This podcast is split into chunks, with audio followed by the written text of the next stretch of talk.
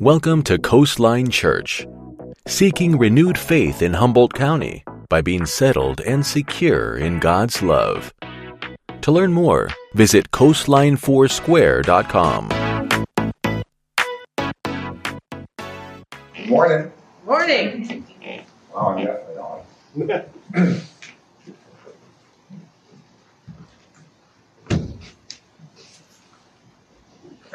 on. So most of what, what to, what I'm going to read from is this is in uh, Second Corinthians, and it's it's a real powerful book for a lot of reasons. But what I really like about Second Corinthians is it's so real. Uh, I, I went for a walk yesterday afternoon with a man of great faith.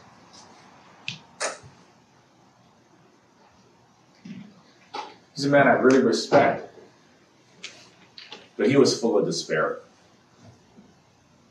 Um, his son died that morning, totally unexpected. He was fine the night before, had chest pains, and then died before they got to the hospital.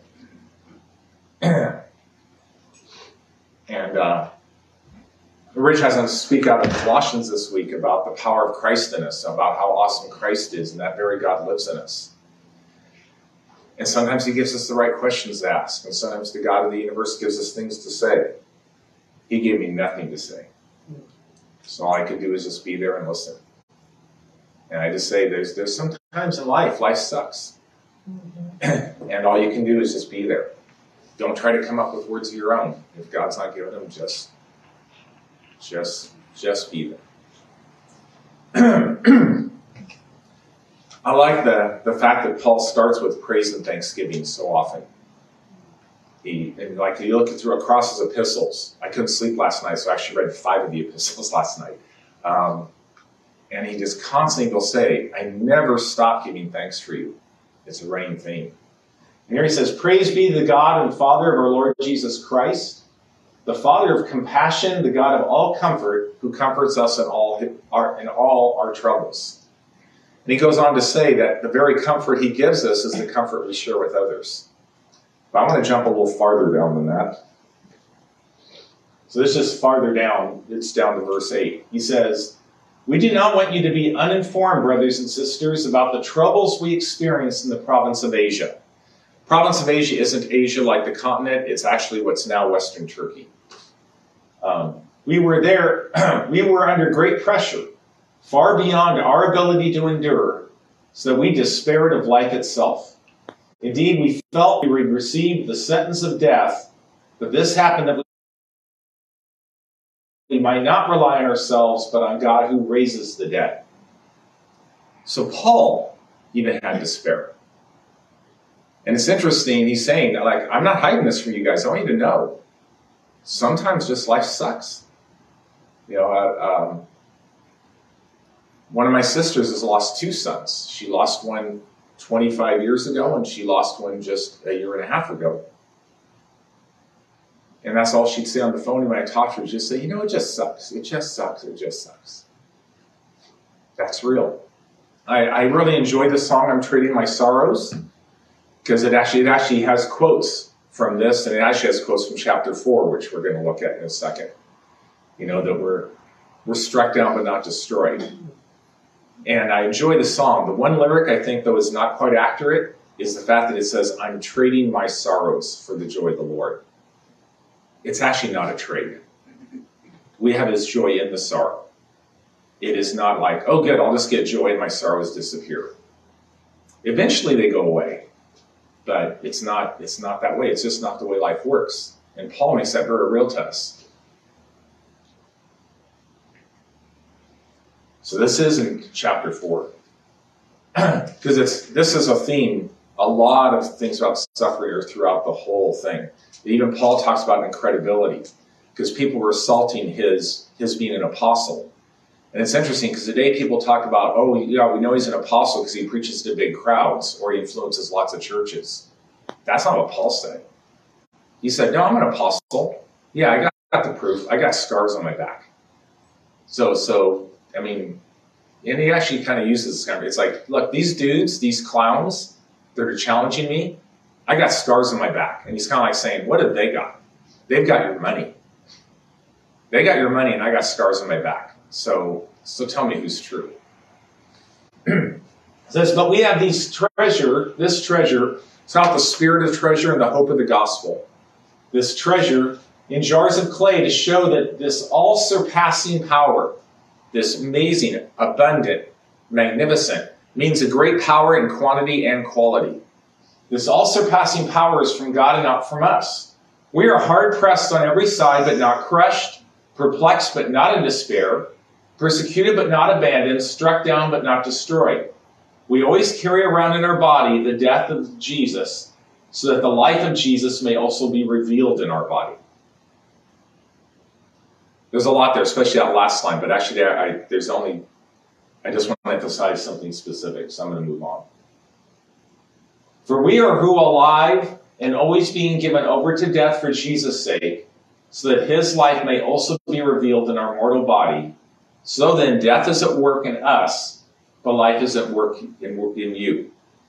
Prior to this, and even after, like chapter 5 is all about the ministry of reconciliation. So he's letting him know we're suffering, and I want you to know you're benefiting from it.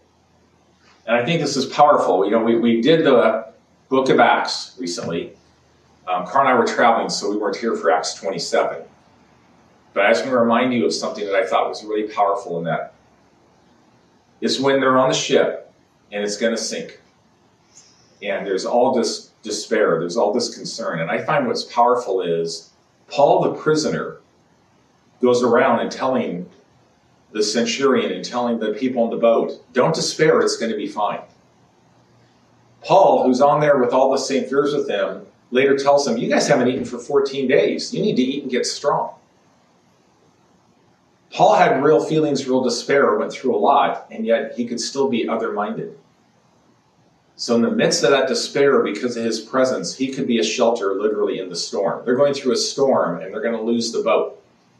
But he's been a shelter because he's the one telling them, Yep, the boat's gone, and you wouldn't have suffered it if you listened to me, because he just couldn't help getting that in. but not a person's life will be lost if you listen to me.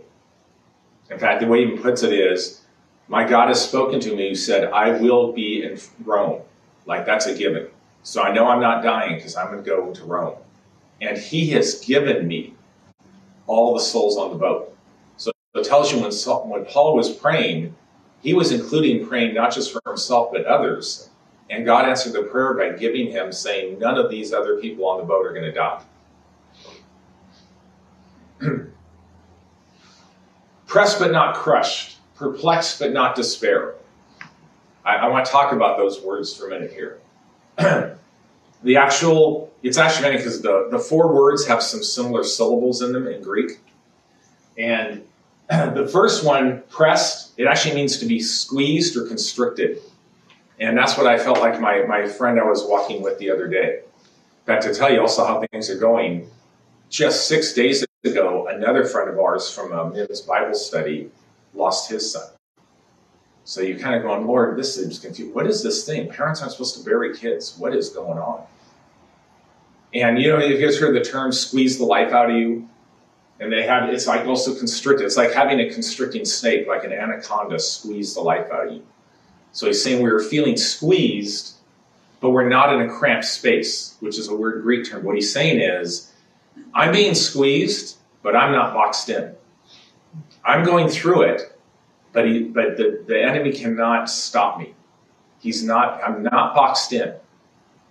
It's still hard, but he's not confining me. Right, there we go. The part being perplexed, where it says perplexed, not despair, what it literally says is we are perplexed we're not out perplexed.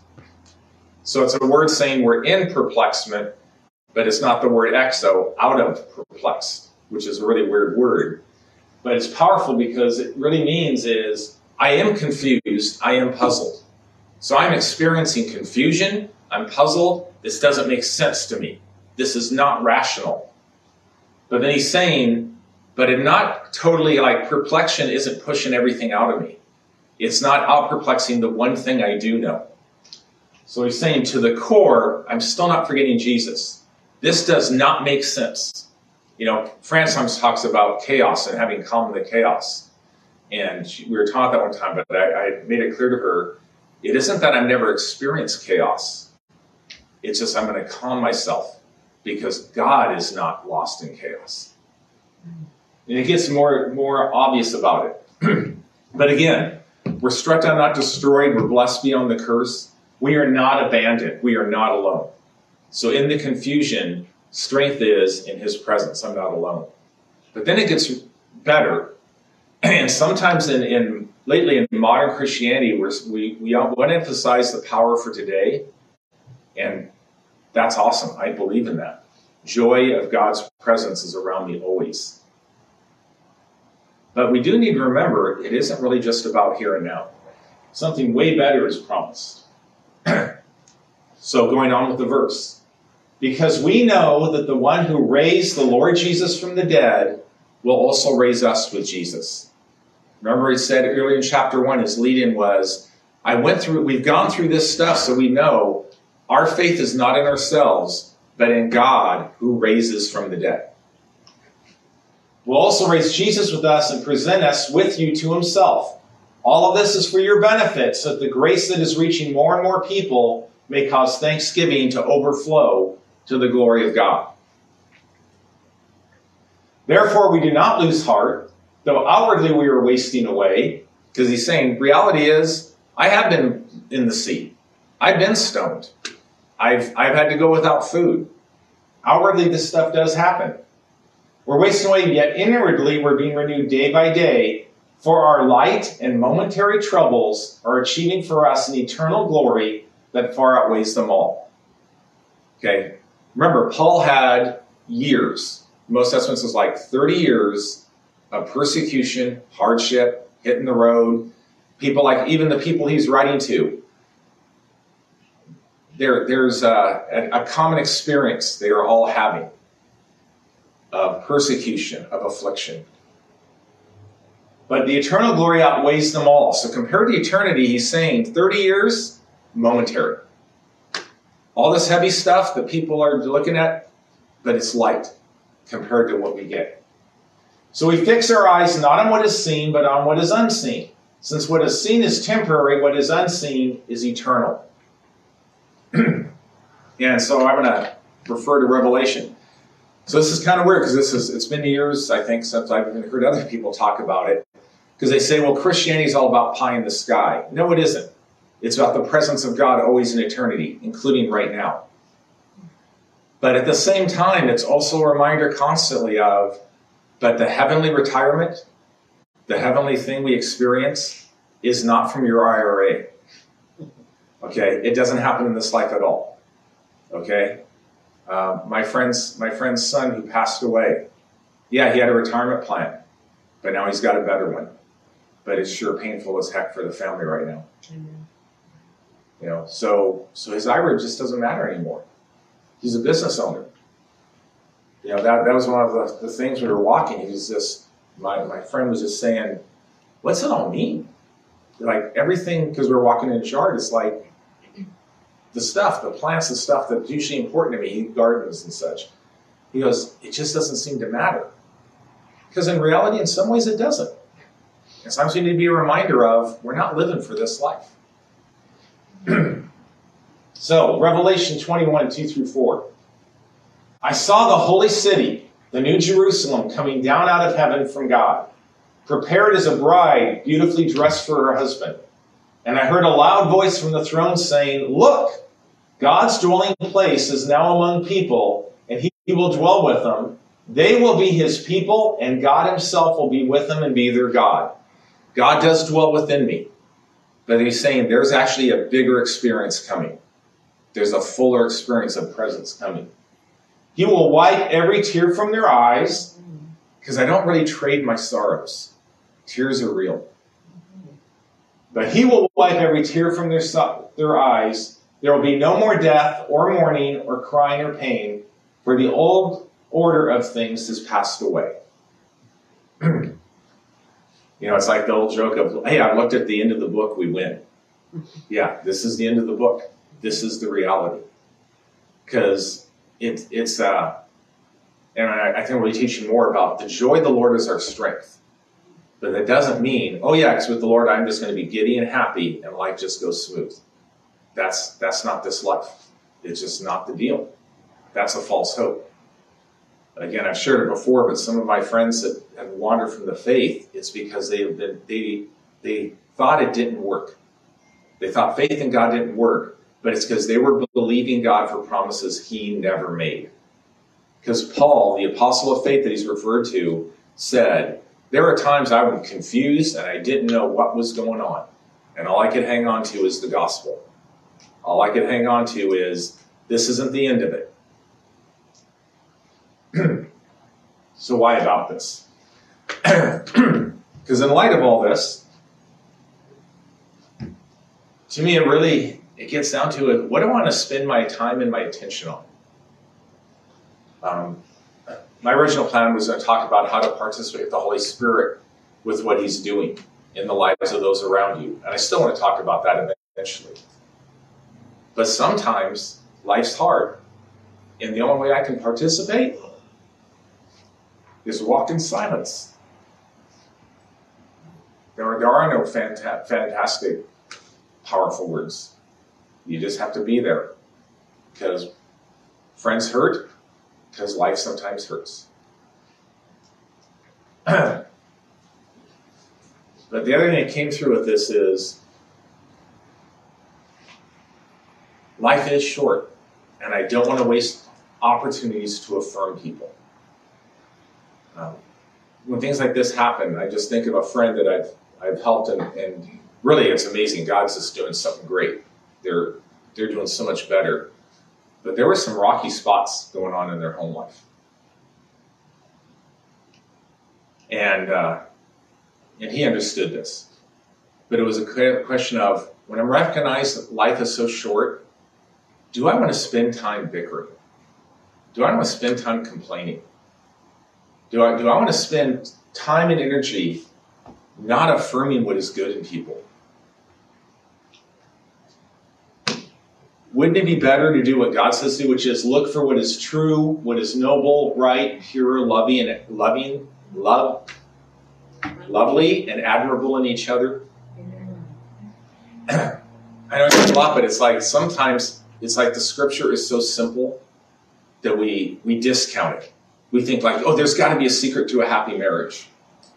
Yeah, it's not a great mystery. In your spouse, look for and affirm what is noble, what is right, what is pure, what is lovely, what is admirable.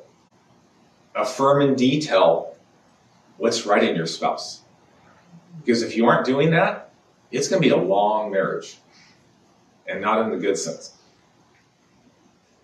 and, and it's not just for marriage, but it's for any relationship. Is this stuff reminds me is, yep, life is hard. And sometimes you just have to be around people. And what helps people get going is we need encouragement. There wouldn't be so much scripture on encouraging one another if we didn't need it. But before you can give encouragement, you have to take the time to look for something to encourage. Because that's often we blow. I mean, I just, I mean, I just was talking to some students about this two weeks ago. One goes, "But I don't know if there is anything beautiful and admirable." And he went on. I said, I, I get what you're feeling, and I understand that. But maybe it's the problem is with your eyes, not with what's around you.